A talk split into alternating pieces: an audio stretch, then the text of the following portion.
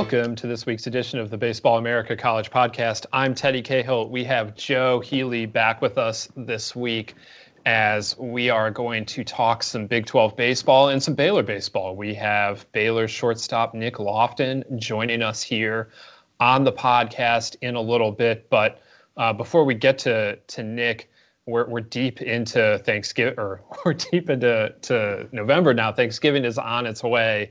How excited are you, uh, you know, to to be moving into uh, into Thanksgiving season? Well, it's interesting that you use the phrase phrase moving into Thanksgiving season uh, because I will spend Thanksgiving week moving as a little personal uh, personal tidbit for you listeners out there. They say people like podcasts more when you give them like a, a little peek behind the curtain into your personal life. I am moving the week of Thanksgiving, but um, so it, it's kind of created a um, what I think is kind of cool, which is what like I'm I'm you know kind of doing abbreviated early Thanksgivings with with family. So it's kind of nice, you know. I've got you know, one Thanksgiving with my significant other's family, one Thanksgiving early with my family, and then uh, it'll kind of create like a nice low key Thanksgiving um, at home once I moved, uh, which might be kind of nice because typically I'm having to spend Thanksgiving kind of traveling around to a couple different places, and that's kind of fun to see different folks. But by the end of it, you're just like excessively full, uh, which is a double edged sword, of course, um, and a little bit tired and um, you're a little bit worn out from it. So it might be kind of nice to be a little low key this time around.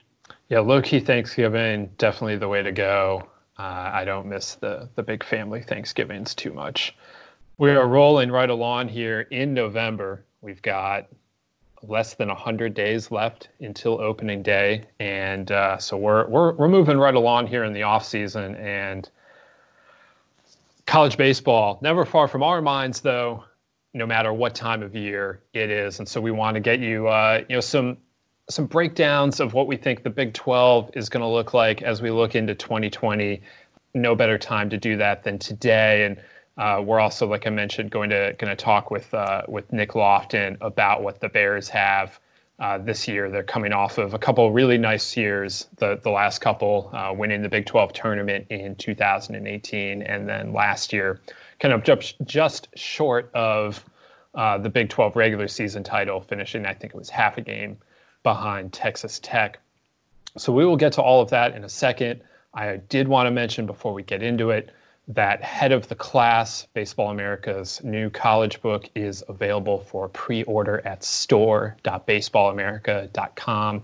You've heard me talk about it before this fall, uh, but I do think that if you haven't checked it out, you really should because if you're listening to a college baseball podcast in November, you're really going to enjoy the trip down memory lane that that book provides.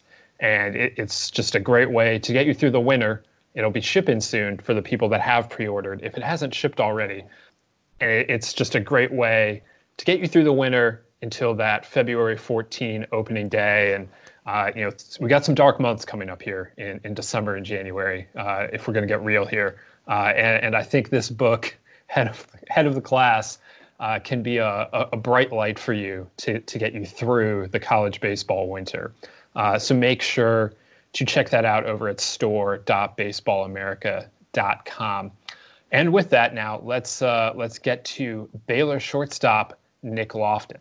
Today on the Baseball America College podcast, we're very happy to welcome Baylor shortstop Nick Loftin to the show. Nick, I'm sure it's been a busy fall for you. Are, are you uh, starting to uh, feel like the season's coming up here with uh, as we get deeper into to November and get towards Thanksgiving? Uh, absolutely. Uh, baseball season is just around the corner, and really excited uh, about the season we're going to have this year, about the team we're going to have, and ready to get things rolling.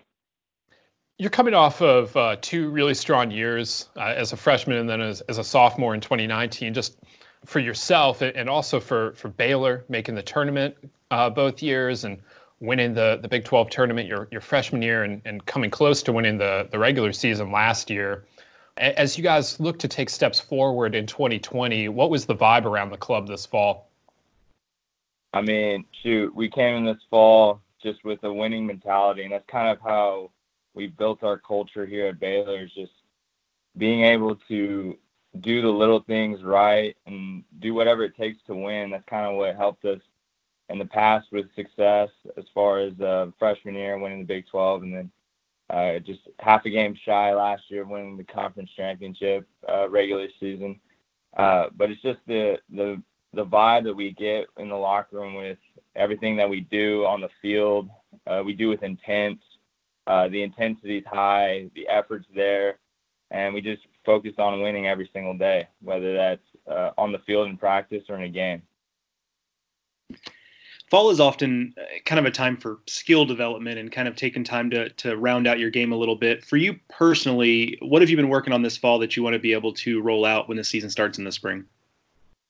Well, I mean, past two years, kind of something I've been working on has been my internal clock uh, on defense, particularly uh, understanding uh, the batters that are at the plate, knowing how much time I have, uh, getting myself into good positions to make plays. Uh, but it's been knowing who's the guys that run really fast down line, who can I take my time with. Uh, as far as that on defense, and then uh, from an offensive standpoint, it's been uh, kind of not swinging at pitchers' pitches in early counts. Um, I, I tend to get myself out a lot on uh, pitchers' pitches that aren't necessarily a high percentage um, hit rate for me, how I could put it. Um, so basically, being able to work myself into deep counts, skin myself into a good position to have some success at the plate, uh, being patient, waiting for the right pitch to do damage with. You talk about some of that stuff, and, and you were able to, you know, already implement some of that as a freshman. Started almost every game since you got to Baylor, what allowed you to be ready to go and, and take on that kind of, of load right from the beginning of your college career? Shoot, I guess it'd be my willingness to win. Uh, my preparation, uh, I prepared really well growing up in high school, and then once I got to college the fall, I really prepared myself. I mean, you go, you get into college, and you don't really necessarily want to sit on the bench. You want to do everything you can to play to start uh, do whatever it takes to help the team win. So I was I was able to prepare really well, and when you prepare, you have confidence, and when you get put into a situation where you need to step up, you tend to do that when you're prepared. So it's more of a preparation thing that gave me confidence in certain situations, and when I got the the call, I got I got to uh, to step up and do whatever it takes to help my team win. So. One thing that stood out to me about last year's team was just how veteran that that group was. Um, what benefit did you feel like you saw that both personally and as a team from having that veteran group together? And then how can you use that as you continue in your career at Baylor? I mean, having that veteran team kind of made the game a little slower. Uh, it wasn't as fast paced. Uh, Rod really didn't have to teach us much. It was more of just let us go do our own thing during the fall and play together and just enjoy the time that we had uh, as a veteran group and with all the older guys. We had a lot of leaders on the team, so it was more of just Rod sitting back and letting us do our thing, which we kind of tend to do uh, last year. And uh, he never really, I wouldn't say he coached us up when we needed to be coached up, but it wasn't we didn't have to start from scratch, I should say. So uh, it was more of it was an easier uh, uh, how can I put it? Um, it was just easier for I guess Rod to coach us just because we already knew what Rod expected, what the team expected, what the culture is here at Baylor, and what we what we knew what we wanted to do from coming off of the freshman year, my freshman year, with the Big 12 championship win. We wanted to uh, uh, push further and hopefully win a national championship. Unfortunately, we came up a little short, but you know that's baseball, and we're ready to get back after it this year. So. After last season, you were able to play with Team USA over the summer. A, a great group uh, of guys you got you had there. Uh, what just what was the most memorable part of that? That experience that that you got to have with with Team USA? Shoot, the best memorable part. I mean, just thinking about it right now just gives me goosebumps. But it was being in another country, and right before the game started, you're wearing USA across your chest, and they're playing your national anthem, and you're singing along to it, and it really puts into perspective of how great uh, America really is. And you start thinking about the things that we have here in America, and you're playing for your country, and you're just trying to do everything you can to win for your country and all that. So I, I mean, to me, that was probably the best part: was just standing on that line, hearing the national anthem, and watching our flag get raised. There were so many good infielders on that team, guys like Alika Williams uh, and, and yourself, and you know Foscue and, and, and everyone there. Uh, were you able to yeah. pick up uh, you know certain things from from anyone, any of your teammates that that have helped uh, your game? Oh, absolutely. I mean, first of all, once you get to once you get to play with a team of that caliber, uh, it tends to make you better regardless of what you do. I mean, just being around, I guess you arguably the the best of the best in college baseball uh, you tend to pick up on things that they've learned and you you pick their brain. I mean, shoot, me not being an everyday shortstop for Team USA, I was able to to see baseball from a different a different perspective, a different view. So I was able to watch Alika and how he goes about doing his business, how he goes about perfecting his craft.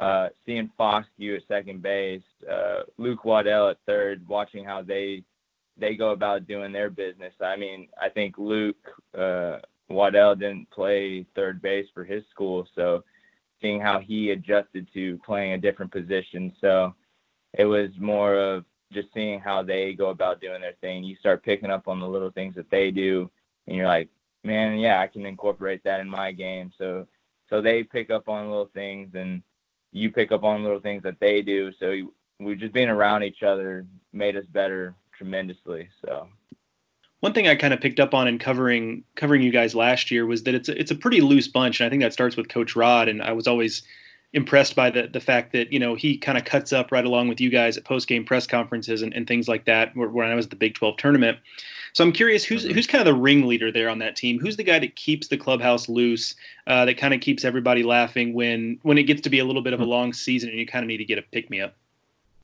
Yeah, no doubt, it's got to be Andy Thomas, uh, catcher this year, and uh, DH last year, but and he's a, a veteran guy as well. He's a senior this year, so he's been a part of the great things that Baylor has has gone through in the past couple years. So he's been able to basically keep us loose, and that's how I kind of got about from last year, how being so veteran like we were so loose, we played with freedom, and uh, Rod really was just set sat back and watched us play and let us play our game. So uh, Andy Thomas for sure is a guy that uh, is a guy that motivates us, uh, keeps us up when things are down. Because I mean, people say this game's a game of failure, so there's a lot of failure that goes up in this game. So when things aren't going going well, Andy's for sure the guy that's stepping in to uh, pick you up, whether it's uh, a bad day at the plate, bad day on the field, or just a bad day in general. So he's a guy that we can really count on, and he's a guy that will definitely help us win this year as well. So you're from Corpus Christi, and some people listening might not know this, but that is where Whataburger started. Um, that was the original Whataburger was in Corpus Christi. So I'm curious if you have a go-to yeah go to Whataburger order. Uh, you know, if you're rolling up to the, the drive through, uh, what is your default go to when you pull up? Shoot, I mean, when I go to Whataburger, it was I usually went for breakfast. Man, I love those honey butter chicken biscuits. But uh, for lunch, usually I I got a Whataburger from my mom. She brought it to uh, for us for lunch. So I usually got the uh, the patty melt, and that's that's kind of what I I don't really go for anything else when I go to Whataburger, but when when I do, it's it's the patty melt for sure. Well, let's stay on food for a second here. We've got Thanksgiving coming up real fast. Uh, what what's your favorite part of the the meal? What what dish are, are you do you have to have on, on Thanksgiving Day? Sweet potato casserole. My mom makes the best, and that's what I go to all the time. And I get most. I tend to eat most of it, so um, usually, a lot of people don't don't get much of it because I have a bunch of it on my plate. But uh, I when we have like a Thanksgiving here in Waco with a bunch of the guys, we had a we had a Thanksgiving with a couple of the teammates uh, last weekend, and uh, that's that was what I made was the sweet potato casserole, and of course most of it was on my plate. So, but I love that sweet potato casserole. It's unbelievable. Well, I guess if you made it, like you, you might as well eat all of it, right? Oh, absolutely. I can't let any of it go to waste. Looking ahead now to, to 2020, just what, what are your goals uh, for the season? It's a it's a big one for you personally with the the potential of the draft, but also for the Bears as you guys try and take that next step uh, in the in the NCAA tournament and, and in the Big 12. I mean, my goal personally, since I've been playing baseball, is to win. And ever since I got here, was I figured that the culture we have here is just win, do whatever it takes to win, and that's kind of been our goal every single year is to win, regardless if it's a regular season game, a scrimmage. Uh, shoot, if we're racing in uh, in, in uh, weights, doing like sprints, do whatever it takes to win. Compete against each other, each other, and compete against that other team. Whether we're up by ten, down by ten, we're going to compete. So basically, that's that's been the goal this year, and that's what the goal has been uh, this whole whole time I've been at Baylor. Is just do whatever it takes to win, and everything else will pay off. So. We got one more question for you, Nick, and we'll get then we'll get you out of here. But what is your your favorite part of being a student athlete at Baylor? I, am sure it's a it's a fun place to play and go to school, but what, what's your favorite part of, of that experience? Favorite part about being a student athlete at Baylor, it's probably be how close every single team is here, from baseball to basketball, football, golf, tennis, you name it. It it's we're so close. I have so many friends on the football team, uh, basketball team, women's basketball. Uh, we don't shy away from each other. It's it's cool to see. I don't know if uh, you ever saw on uh, Coach Rod's Twitter, but we were watching uh, the uh, Baylor football game, and we were just and this was before, like 10 minutes before practice. So of course we still had to get ready for practice, but we were cheering on our football team, who's uh, was nine and one now. So, I mean, they're they're off to an unbelievable start, and I mean, shoot, we we we pull for each other. They pull for us as a baseball team. So they come to our games, we go to their games. So it's just the camaraderie that we have here. We're we're tight. We're close to each other, and and that's kind of what what drew me here to Baylor as well. It's just how close everyone is uh, as far as an athletic standpoint. So. Well, that is awesome to see and to hear, and, and that makes for a great great environment for everyone. Nick, we uh, we really appreciate you uh, you taking the time here to to join us on the the Baseball America College podcast today. Uh, thank you for having me. I appreciate it. All right, thank you again to Baylor shortstop Nick Loftin for joining us here on the podcast. Really interesting stuff to to hear from him. He's been just such a big part of what Baylor's done over the last two years, Joe. And when you look at that time, and you know it's been a pretty successful period uh, for Baylor baseball under Steve Rodriguez. You had Shea Langeliers, uh, of course, the All-American catcher uh, last year, and, and now Nick Loftin may join Langeliers as a, as a first-round pick. So big time for Baylor baseball. Yeah, absolutely. And Loftin's going to be among those players uh, with the Shea Langeliers that are, I think, are going to be pretty closely tied to this kind of uh, resurgence for Baylor baseball under Steve Rodriguez. I think Langeliers might be the marquee name there because he was really part of that that first group that came in uh, for Coach Rod. But but Loftin uh, uh, is almost as important to get for Coach Rodriguez to to not only bring him on but to develop in the way he has uh, to become another first round pick. And so um, one thing I was interesting to hear Loftin talk about was and first of all, kind of the nuanced things he's working about, his internal clock, things like that. And one thing he mentioned that I think is kind of got me thinking was about the importance of he mentioned seeing the game from a different perspective. And I think sometimes I forget that, you know, for a lot of these kids, especially the ones, as you mentioned with, with Loftin, who have played from, from almost literally minute one of their college careers is how rare it is that they get to see live game action at that level from that vantage point. I mean, he's typically standing out at shortstop, kind of thinking through the game from shortstop, and obviously there, there's value in that. And he is kind of the captain of the infield defense, if you will, and uh, that's an important role. But it, it's probably rare the number of times since he was a, a, little kid, frankly, where he's gotten to kind of observe the game uh, from that that different angle and think about it that way. And I think that's you know a way in which it might be a little bit overlooked in how you can develop your game is kind of seeing it from a different perspective. So that was really interesting to me when he said that. Absolutely. You hear guys who are injured talk about that, but you know, he didn't have an injury. He just, uh, you know, got on Team USA, and Alika Williams is absolutely spectacular shortstop. Nick Nick Loftin is really, really, really good himself, but uh, you know, somebody's got to sit in that infield. And so when when that was Nick Loftin's turn not to not to play, he got to see the collegiate national team and at, at, that level, at that field view from the dugout, and, and those are some really high end players that, that you're watching do their thing. And so I, I can definitely see how that you know leads to to a different kind of view of the game and, and different perspective and, and how important and impactful that can be. So that's uh, you know that that that is a, a, nice bit uh, that you know you're you're right, Joe. I, I I don't think about that often enough either, and you know, so when you hear someone say that like that, it is uh, you you can see how how that would be valuable and and where that that comes from. We also asked Nick about Whataburger, and while this is not breaking news in general, it's breaking news to me. I don't know if it's breaking news to you, Joe, but I'm just seeing now that In and Out is opening its first location in Houston this week. I don't know how you feel about that, but your reaction to that news. Yeah, it's it's a little um you know, not surprised. I guess In and Out has kind of been encroaching on Texas for a while now. They've got one in the uh, Dallas Fort Worth area. I actually went there when I was um, at the uh, Frisco tournament earlier, uh, early in the 2019 season, and it's pretty solid. Like like I've always said, my hot take about regional fast food is that it's all pretty good.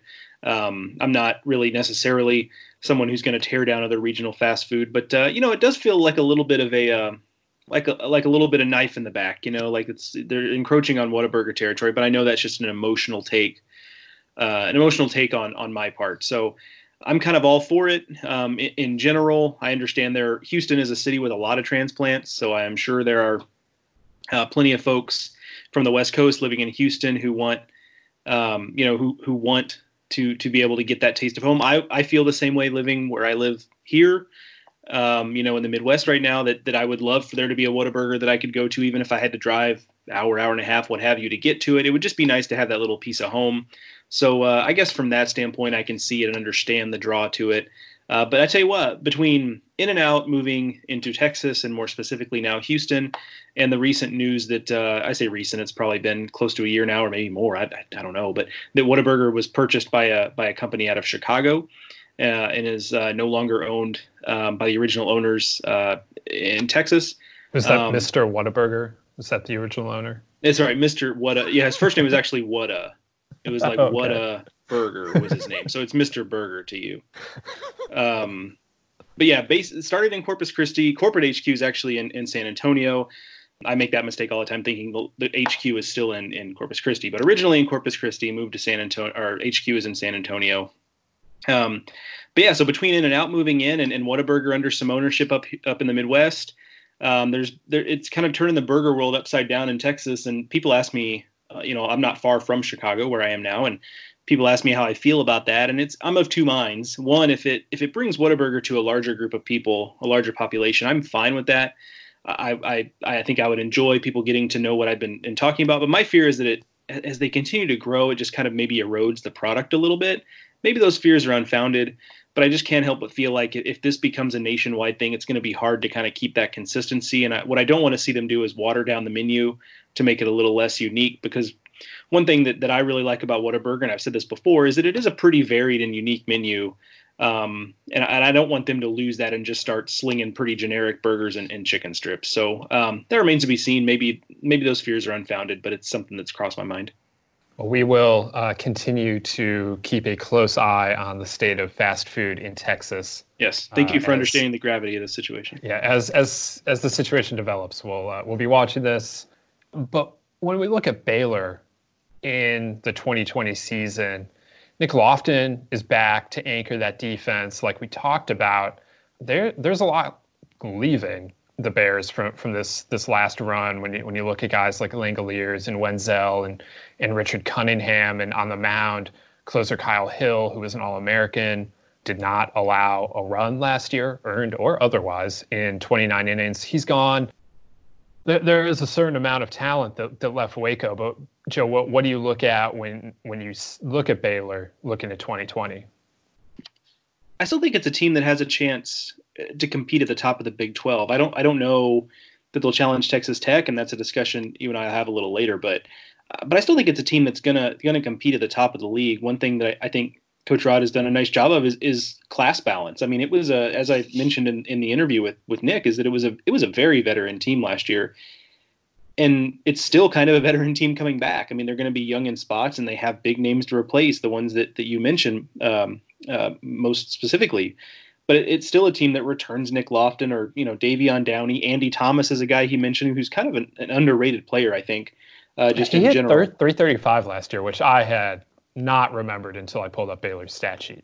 Yeah, I feel like I think he missed a little time early, and maybe that you know got off to a little bit of a slow start, and so maybe uh, you know um, got overlooked early on in Baylor's season when they were. I mean, you may remember last year they dealt with just a ton of injuries, seemingly right out of the gate and it was kind of impressive that they were able to kind of hold it together for as long as they did to, to get healthy. But you know, they so they've got pieces. I mean, Tyler Thomas back in the in the, the on the pitching staff, Jimmy Winston, guys like that. I mean, it's it's um Paul Dickens stepped into a big role last year, so it's it's not a, a barren cupboard, which I think sometimes you when you have these classes of players who have been transformational for the program that filter out of the program, whether due to graduation or, or getting drafted, I think you kind of expect a little bit of a, a, reset, but but Coach Rod really has done a good job of keeping the team fairly balanced, and and I, I don't, you know, I, I think I would if you're if you're asking me now, I think this is a good team that's going to be in a regional again next year. I don't know that they'll be as good as they were last year. That seems like a hard trick to pull off given what they lost there, but I think it's still a regional regional caliber club, uh, just maybe not one that's ready to compete uh, for the league title, but I'll I'll be ready to be surprised if they do. Yeah, I think that's fair, especially when you look at some of the power that's gone. You know, especially Wenzel and Langeliers. They were the the two two of the most powerful bats in that lineup, and and so they're now gone. But you know, Andy Thomas hit 22 doubles last year. He turned some of those into home runs, or, or maybe uh, the team learns how to score a little bit differently, and and things things look a little bit different. I do think they're going to pitch uh, they're definitely going to miss Kyle Hill at the back end because when you have that kind of lockdown piece, uh, that that really makes everything else work around it pretty well. But I think that you know having those starters back, you mentioned Winston and, uh, Dickens, they're coming back and and they vacuumed up a lot of innings last year. And if they can take a little bit of a step forward again this year, then then I think that Baylor's looking pretty good on the mound. And yeah, I think that's right. I, I think it's it's not um, it's not going to be the most high end pitching staff, and I think some of the offensive pieces aren't necessarily going to be the most high end offensive pieces. You know, whether whether there's another Davis Wenzel here or uh, you know Shea Langeliers when he was fully healthy and and you know going on all cylinders. Um, but I feel like they have like a just a really high floor. Like I feel like I know what I'm going to get at a bare minimum from this Baylor team. And I think they showed that a little bit, like like I alluded to a minute ago, I mean, they really kind of weren't working on all cylinders last year, and they were able to fight through it and, and still secure some quality wins while they were still working on getting healthy. And I think that bodes well for their ability to bounce back in 2020, even without some key cogs from last year. Well, what we also wanted to do today was broaden this up and talk a little bit of Big 12. We haven't really had a chance to do that here on the podcast yet this fall. We heard from David Pierce last week uh, in the signing day special, but beyond that, we haven't really drilled down into into the Big 12 yet. So, Joe, as we look at 2020 in the Big 12, you have Texas Tech coming off of their best ever uh, season, arguably, when you consider that they finished in you know, the bracket final in Omaha, something they had never done before, won the Big 12 regular season. Uh, I mean, I'm sure you can find bigger regular season win totals or something uh, for for Tech, but that was that was a landmark season. Big 12 looks like it's theirs for the taking again in some respects. You know, we had West Virginia have a, a sensational season of its own, but now Alec Manoah is gone, and you know, it looks like West Virginia might might slip a little bit this year. We talk about Baylor may take a small step back. Texas was finished in last place. Where are they going from here? What's happening with the Oklahoma schools? Oklahoma State, of course, reached super regionals last year lost to Texas Tech in three games. Oklahoma missed the tournament, but has a lot of pieces back. When we look at this conference as a whole, uh, and I can't forget about TCU, uh, you know, making the tournament just barely, uh, but does seem to be building a little bit there. Looking at this, I see Texas Tech as the favorite. What about you, Joe? Yeah, I think so. And you and I had a conversation offline a couple weeks about this a little bit, and at the time, I think I was kind of underselling Texas Tech because I, you know, I'm looking at, you know, I'm looking at the roster and looking what at what they lost with with Josh Young and, and Gabe Holt, and and I started to wonder about where's the star power on this on this team, and and maybe that's a valid, you know, kind of like we talked about Baylor, maybe that's a valid criticism's a strong word, but maybe that's a hole that in their in their roster is just that big time star power. First of all, knowing Texas Tech and Tim Tadlock's history, that probably won't end up being the case. They, they will find guys to be breakout stars. They always do. But I think what I was underrating a little bit was was the depth here, and and and I I mentioned it last year in Omaha a couple times, um, just various tweets here and there during their run that it was incredible that they had some of these guys who just didn't see the field much because they had the level of depth they did. A guy like Drew Baker was kind of a, a bit role guy. Easton Murrell had some big hits and was kind of a, a bit player. Um, you know, they were kind of platooning catchers, and both guys could have probably played a lot on a lot of other teams. So um, that is again the case this year, though. When you look at the guys I've mentioned, plus you know Dylan Neuse is back. Um, you know, quietly had a really good season, and then Cody Masters is back, a guy that Tim Tadlock talks really highly about. Kurt Wilson is a veteran who's got a lot of really good raw tools, and then you know Tech is doing that Tech thing again, where they've got a lot of really high end, big time arms, in addition to Micah Dallas, who stepped in uh, last season and really kind of acquitted himself better than I think most assumed he would.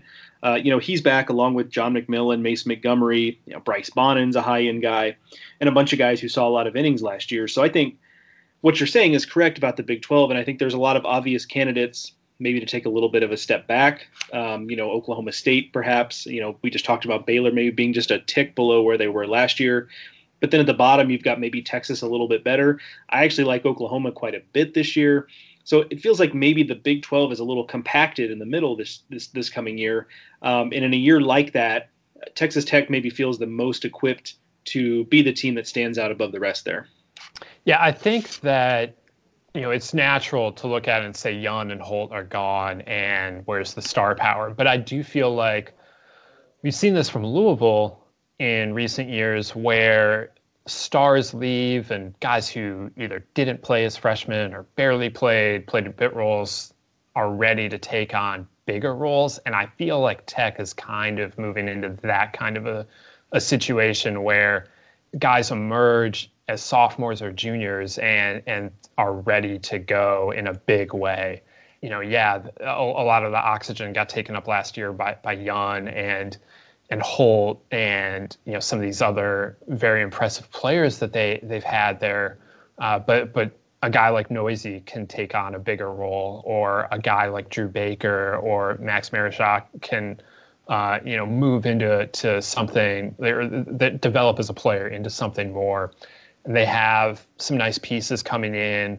Nate Rombach behind the plate is is potentially the kind of catcher that Texas Tech hasn't had. They've had a lot of stars. They haven't really had a star catcher. Uh, so if he can be that kind of player behind the plate for them, uh, that's really significant. And he, even if he's not quite ready defensively as a freshman, he has a big time bat that's going to play right away. You would have to figure, and so that's a nice piece to come in for them. And, and, and Austin Becker transferring from Vanderbilt. I mean, he could be their Friday starter potentially. Like he has he has that kind of arm.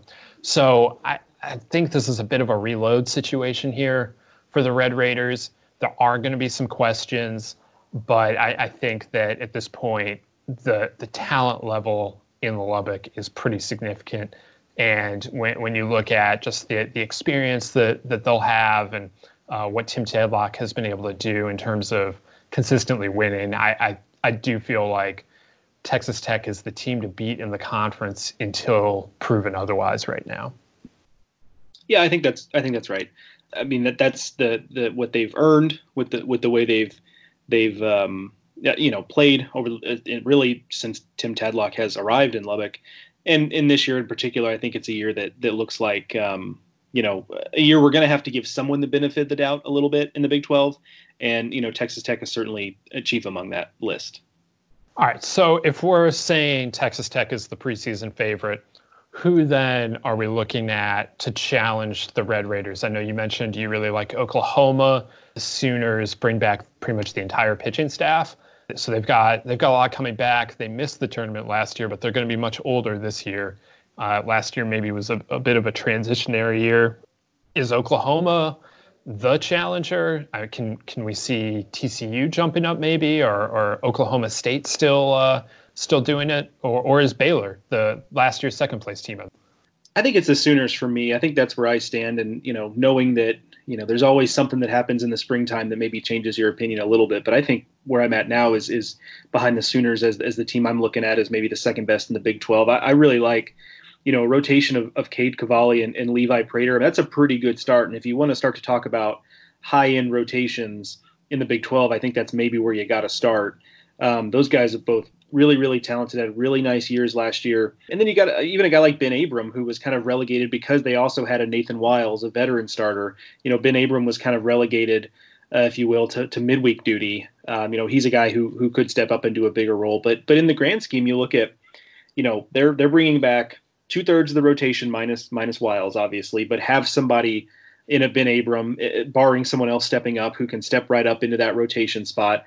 You know, the only player on offense they really lose of import from last year is Brylie Ware, who was one of those guys who feels like he'd been in, in Norman forever. But um, you know he is gone, and, and they lose some a couple pieces in the bullpen. But by and large, this team is all returning from last year, and it was a group that sputtered down the stretch. I mean, by the time I saw them in the Big 12 tournament, they were really really scuffling and they, they needed to have like a you know a gangbusters week in oklahoma city to really put themselves in position to get into a regional and they they not only didn't do that they really you know just really struggled in oklahoma city and never really put up much of a fight and got blown out in their in their eliminating game. So it wasn't a great end to the season but let's not forget this was a team that got off to a really good start last year and felt like maybe they were arriving a little bit early um, but it turns out they weren't quite ready for prime time and i think in 2020 um, I think that this is a group that will be ready for prime time, and you would know better than I with, with the work you do in recruiting. Um, Skip Johnson is doing a really good job recruiting and bringing in talent to kind of supplement what was already there. So I think it's only going to get better for the Sooners. You mentioned a couple of other teams that I think are, are also going to be in this mix. I don't think Oklahoma State's going to just go away, even though they too are a team that lost quite a bit of talent. They've got a lot of holdovers from that team last year. I think that serves them well. Uh, TCU is another one. I mean, it was a team that, as you mentioned, just eked into regionals last year. Um, but it was, it, you know, it was it was talked about a lot, and it, actually, it was given as a reason, um, you know, why they got into regionals. Oh, they've been injured for a lot of the year, and they're starting to get healthy. You know, we don't need to relitigate that, but um, it does suggest that you know they did play fairly well down the stretch in the face of a lot of injuries, and so I mean, just improved health in 2020 uh, could really improve the Horned Frogs' chances uh, of competing at the top of the Big 12. So I think, and to your point, they're kind of building something now. I think it's a safe bet to say that the TCU is going to be in the mix as well. Yeah, I think that that's fair on TCU. I think that um, when you look at what they've been able to bring in from a recruiting side, uh, the last couple of years, it's definitely gone. Uh, I mean, like I know if you go look at the rankings, I rank TCU pretty highly the last few years too, and but I feel like it's better right now. I, I, I feel like when you look at what the the 18 class and the 19 class are, I think that history is going to judge those a lot better than the 16 and the 17 class. You know, so I think that that that definitely helps them. There's uncertainty in that rotation right now, and you know, so there there there are definitely going to be question marks. But I think that the talent is there for Kirk Saarloos to work with. Uh, it's a matter of them getting it out of them and how quickly those guys can can take on the roles that uh, they're going to have to with uh, with the talent that left Fort Worth. But you know, I like Oklahoma. Uh, I think it's a big jump in a certain extent, but Cade Cavalli and Levi Prater, like you said, might be the best one-two punch in the conference, and uh, that definitely means an awful lot. I do think, though, that Oklahoma State might still be ahead of them. I think that you know Parker Scott, what he did on the Cape this year, it was kind of a brief summer for him there, but he was really good while he was there. If Bryce Osmond, uh, the highest ranked recruit in the Big 12 in the last, I don't remember how many years, several, uh, he comes in, and if he can play right away in a big way for the Cowboys, that really kind of changes things. And then you look offensively, and Oklahoma State under Josh Holliday has been very solid offensively uh, with some guys that aren't necessarily the biggest names. And I think that I would look for that to continue this year. Uh, Hueston Morrill's back in the infield. They've got Caden Polkovich, who, speaking of guys that stood out on the Cape, that guy. Uh, he's coming in uh, from the junior college ranks and, and can be a, a definite immediate impact bat. Uh, they do have to replace some power when, when you look at the guys that are leaving. But I, I really like what the Cowboys have, and you know I, I really want to trust what Josh Holliday can do with them. So I, I think that if I'm having to pick a direct challenger for the Red Raiders right now, it, it might be the Cowboys. I think the Sooners and the Horned Frogs and, and the Bears are all they're definitely going to be in the mix. They're, they're all very worthy challengers, but I think it might come down to uh, as we saw in that Super Regional in Lubbock. I think it might come down to the Red Raiders and Cowboys again. Yeah, it's a good point you make about Oklahoma State. I mean that you know if you feel a little bit better, uh, you know about Oklahoma State's pitching, that that probably bodes well for what they can do in 2020. Just because, to your point, uh, you know they're going to find a way to be offensive. They they always they always do. Um, kind of seems like they always will be. So if, if if you feel more positive about the pitching side of it, which in the past has been more of a question there, but if you feel more positively about that, then I think you have to be bullish on Oklahoma State just in general. I think though the biggest or the the most the question I get asked about the Big 12 most often over the last six to eight months is what's wrong with Texas or what happened to Texas, and I still don't have a great answer for that when I saw Texas, they were beating Texas Tech in a series to open Big 12 play. I thought the Longhorns were, you know, definite Big 12 contenders again and Omaha contenders. And I thought things were were going great for them. I thought that team was great. And then they didn't win another Big 12 series the rest of the year and finished in last place. It was a very confounding uh, situation there when you when you saw Texas early in the season versus what they were late. Well, now Texas brought in a top 10 recruiting class. They're going to play because they're really talented and there are spots available for them. Uh, they're a little healthier. Uh, DJ Petrinsky is healthy behind the plate. I know they're very excited about that. And some of the young kids they were playing last year have another year's worth of experience around them. Is Texas back? Is this wonderful question that college football gets to ask every year and has been able to ask for like the last decade now. Uh, so, Joe, I'm going to ask you: Is Texas back?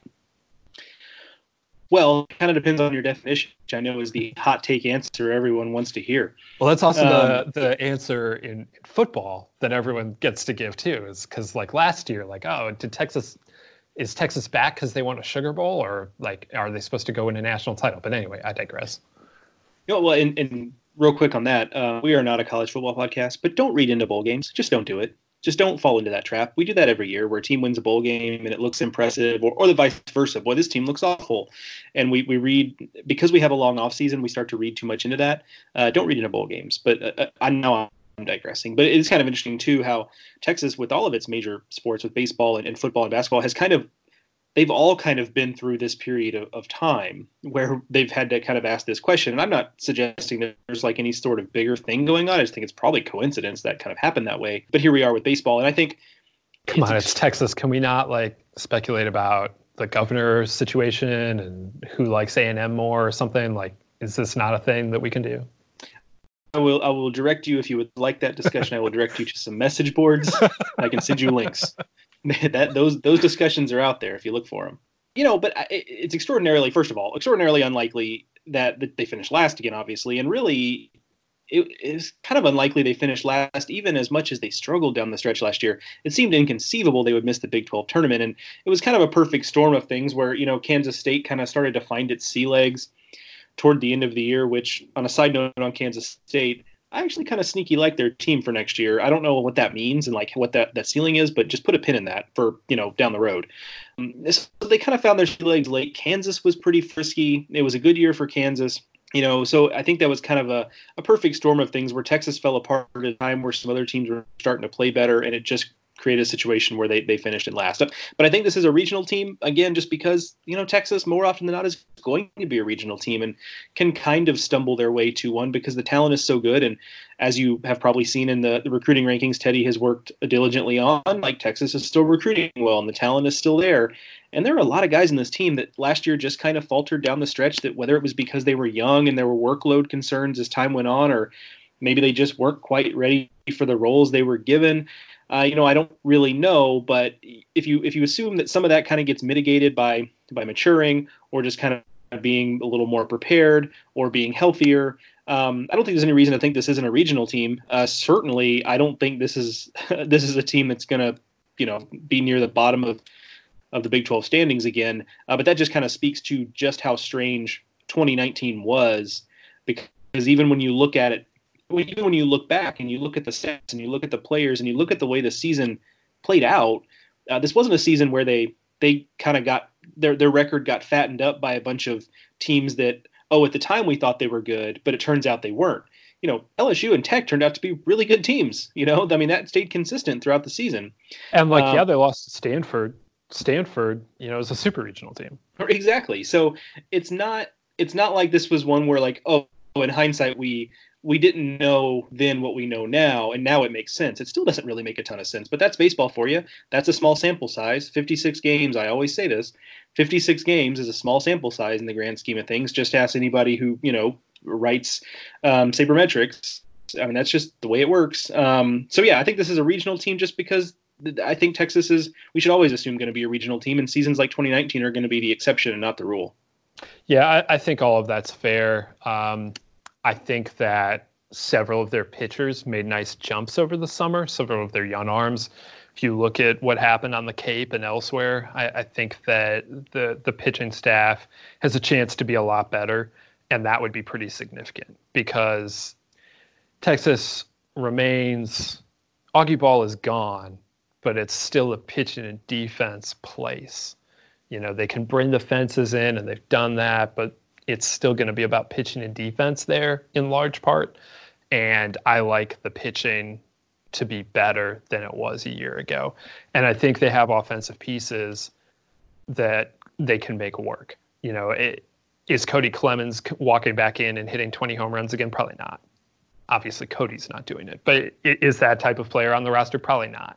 They're they're going to have to to do a little more to manufacture some runs, and uh, you know, I think they have some nice pieces there. And you would think uh, that Troy Tulowitzki joining the staff could help the offense as well. You heard last week on the podcast uh, David Pierce saying how how well that has gone this fall, how how important of a, a of a staff member Tulo has become, and so it'll be it'll be interesting to see what kind of offensive impact Texas can have this year. But I think ultimately it's going to come down to to the pitching staff being ready to go and being one of the top three, I guess, in the conference. Yeah, I mean, if you're just just quickly, if you're, I mean, if you're looking for kind of confirmation that, that, that the pitching is is where some of the uh, the upward potential lies as you look at last year and they were clearly when you look at the stat sheet i mean we already knew this this is not groundbreaking uh, data research here but you look at the stat sheet and they have i'm not going to count it here but they might have up to a dozen guys who appeared in double digit games. And for a team that has its pitching figured out you wouldn't see that. So clearly it was a team that was really trying to like mix and match and just see what worked. And all i'm saying is if you just assume a certain subset of those guys who had their struggles last year, most of these guys have ERAs four or higher. If you assume that some subset of those guys improve, you mix in a few new faces who are ready to uh, contribute right away. You know, I think that goes a long way towards uh, fixing some of these issues. But last year was clearly a year where they were experimenting. This year, they should just have to experiment a little less. Yeah, you would think so. And Trey Faltine, a freshman, should be able to come in and take over at shortstop. That seems to be the way things are trending in Austin. And I mean, we can't forget that David Hamilton was lost in January last year for the season. And you know that caused pieces of the infield to be shuffled around. So again, I, I, just think pitching and defense wise, this team should be better, and that should mean that the Horns finish much better than they finished last season. Uh, one more Big 12 question for you, Joe. Who do you got? Matt Holliday, Troy Tulowitzki, one at bat in the big leagues. Who, who are you taking? Hmm, that's a good question. I guess I'm probably taking. I'm probably taking Matt Holliday. Like I just um, some of this is is is uh, and it's kind of interesting that both those guys were so linked to the Colorado Rockies. I hadn't really thought about that until now. Yeah. But um, Colorado Rockies reunion in the the I, don't think the Big Twelve volunteer assistant coaches get together for a meeting, but if they do, Colorado Rockies reunion. Okay, they just might as well have that thing in Denver. Um, but no, I, so I think I'd go Matt Holliday. I mean, that's really close. Obviously, both great players, so this is no slight to either. But I think I'd go Matt Holliday, and I think that's colored a little bit by the fact that it's so.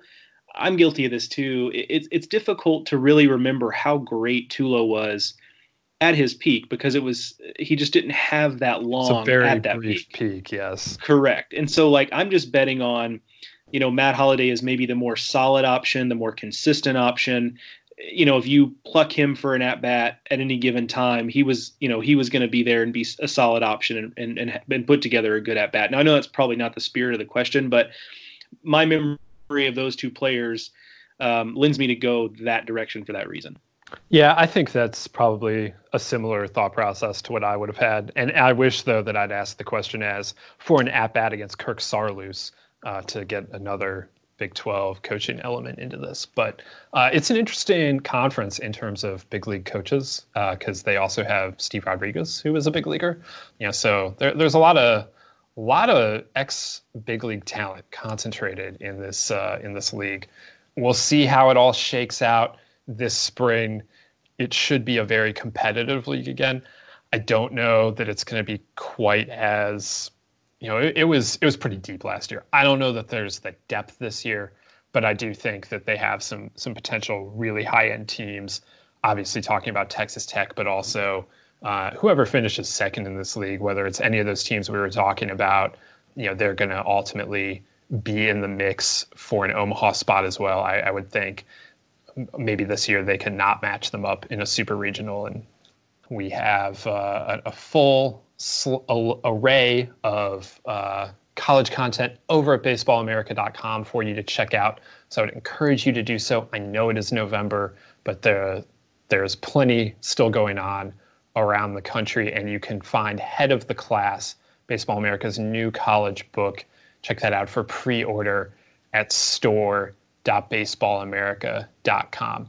Joe and I will be back with you next week. It is Thanksgiving week. We are going it's a short week, but we're going to give you a new podcast uh, because you know if you're on your way to grandmother's house, uh, on your way to to wherever, uh, we'll, we'll have a podcast for you. Even if you're just avoiding your relatives in the other room, you need to slip in the earbuds.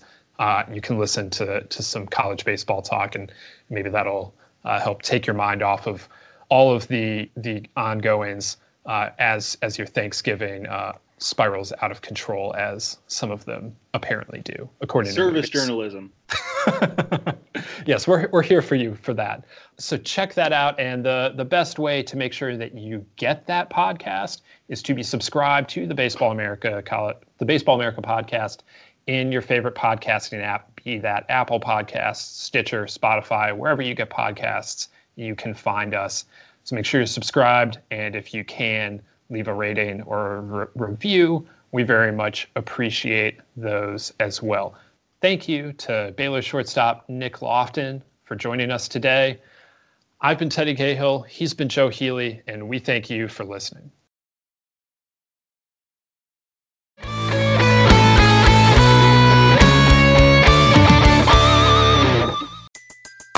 Everybody in your crew identifies as either Big Mac Burger, McNuggets, or McCrispy Sandwich but you're the filet fish sandwich all day. That crispy fish, that savory tartar sauce, that melty cheese, that pillowy bun. Yeah, you get it every time. And if you love the filet of fish, right now you can catch two of the classics you love for just $6. Limited time only. Price and participation may vary. Cannot be combined with any other offer. Single item at regular price. Ba da ba ba ba.